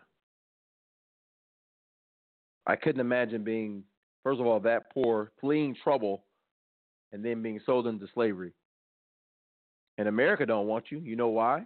So you might be Muslim, which means in America's eyes you're a terrorist, even though you're fleeing war. How dare we open our borders for those fleeing war? How dare us? Because they could be terrorists. It's sickening to hear some of the rhetoric that I have to listen to. It is sickening. And and I have to hear people say, we're a Christian nation. That just really tickles me. We are? We were founded on Judeo-Christian values. We were? Show me the Christian value that say, kick out those that need help. Show me the Christian value that says, do not provide shelter for those that are in trouble, those that are facing the storm, because they could be terrorists. Show me that part. Please show me that part. That's why I'm like, no, we're not. No, I don't believe it. Some people say it. I believe my spiritual father said it, possibly, but I don't buy it. I'm sorry. And I love that dude. But if he said that, I don't buy it. I still don't buy it. Because no, sir. We're not living up to it. Not even close. But in any event, I'm going to switch gears. This story is out of Newsweek. It's from last week, but I was obviously eating stuff in my face last week. It says California churches offer, quote, joints for Jesus as part of a high-minded spiritual journey. A California judge had some blunt words, no pun intended, blunt words for a California church that uses pot as a sacrament, giving the drug-centric congregation a week to clean up its act. Whew. Okaluvia Native American Church in San Jose views marijuana as a sacrament and the use of sacred medicines like cannabis and pio as a, quote, mandatory part of our spiritual journey. The church says on its website, but a judge has ordered it to stop by next week, ABC 13 reported.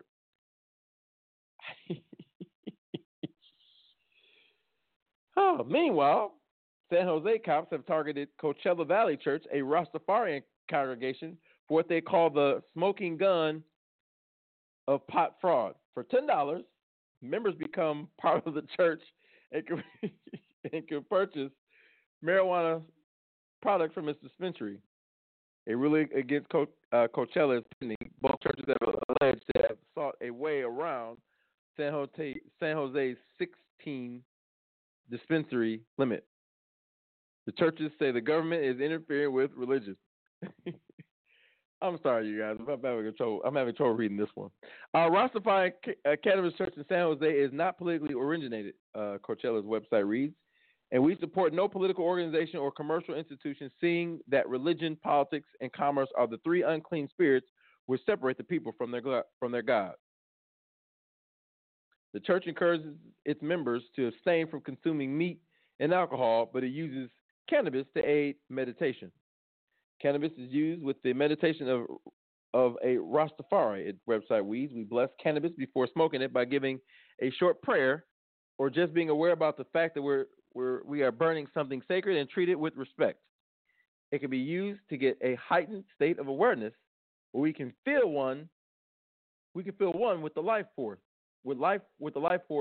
Jah, or deepened insights about anything we put our focus on. Neither church is currently paying taxes to the city because neither operates under the constraints of a typical dispensary. Coachella ministers declined to comment for the ABC 13 story. The article continues. San Jose is one among many cities in California ramping up for recreational legalization in California this January and faces hurdles as local politicians and businesses figure out how to work with a regulation system. The cities are attempting to set up restrictions on dispensaries' daily operations, including their operating hours, security, and licensing before the official rollout. But it's looking unlikely the entire state will be ready to sell weed on New Year's Day. Nearby San Francisco last week, the latest voting on the regulation it needs in order to begin the sale of recreational weed, citing concern from community members who didn't want dispensaries near schools or parks. You know, I'm tickled by this, that they decided to go the religious route to have their dispensary, because that's essentially what it is. Because Christian churches know it, you know, being high is kind of not a thing you can do. Kinda. You can't have a loss of your senses like that. You can't be under the influence like that. And being high is no exception. But I was tickled by the story because it brings a whole new meaning to high praise, I guess. Pun intended. But I had to switch up the stories a little bit with all that's going on in the world. And last week I talked about suicide. Another note: Charles Manson died, by the way. I don't know if I got to report that last week, but Charles Manson's dead. He's gone. But I wanted to lighten the mood because there's so much going on in the world, and I repeat that Libya story really moved me. It really moved me. I didn't want to spend too much time on it because in the conversations, I got emotional. I don't necessarily mean emotional crying thug tears. I mean emotional as in charged. I am going to call my senators. Marco's going to get my phone call. Deming is going to get my phone call. She's my representative. And I'm going to call Rubio. Well, I'm going to call his office. I'm not going to get through to him. Because we need to act. If there were a time for the United States to intervene, it's now. We need to act. We definitely need to act. We certainly cannot allow this to continue. And I know that I said I was going to end of the summer note, and I was going to try to end it on a comical note with the church, the high church. Ugh, but I just can't. I can't stop talking about this. It is a big deal, and it will. I am certainly going to challenge America as this moral leader on this issue. I'm going to challenge you. If slavery was a birth defect that we had and we moved on for it and we're supposed to have moved so far away from it because we're so great now, do something. You see it clear and present. Do something. Do something about it. If Saddam was bad enough for us to intervene and go into this 10-year-old war, this is not bad enough. Come on, America. Tell me this isn't bad enough.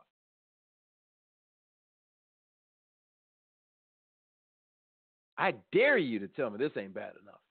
So and I encourage my listeners, call your representative, your federal representatives.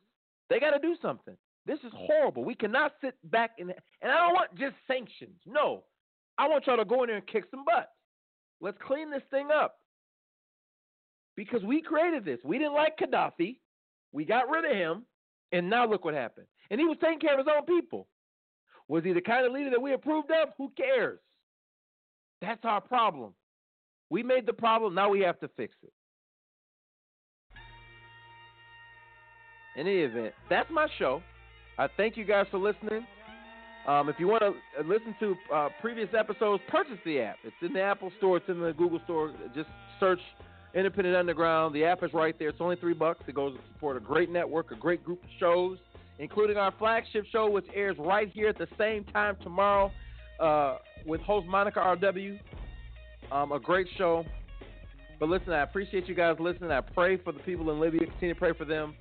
And pray for all these victims coming out of sexual assault. My God. Ew, I hope that this slows down sometime soon. In Alabama, you are on the clock. Let's see how that turns out. I will talk to you guys next week. I thank you guys for tuning in. Be blessed.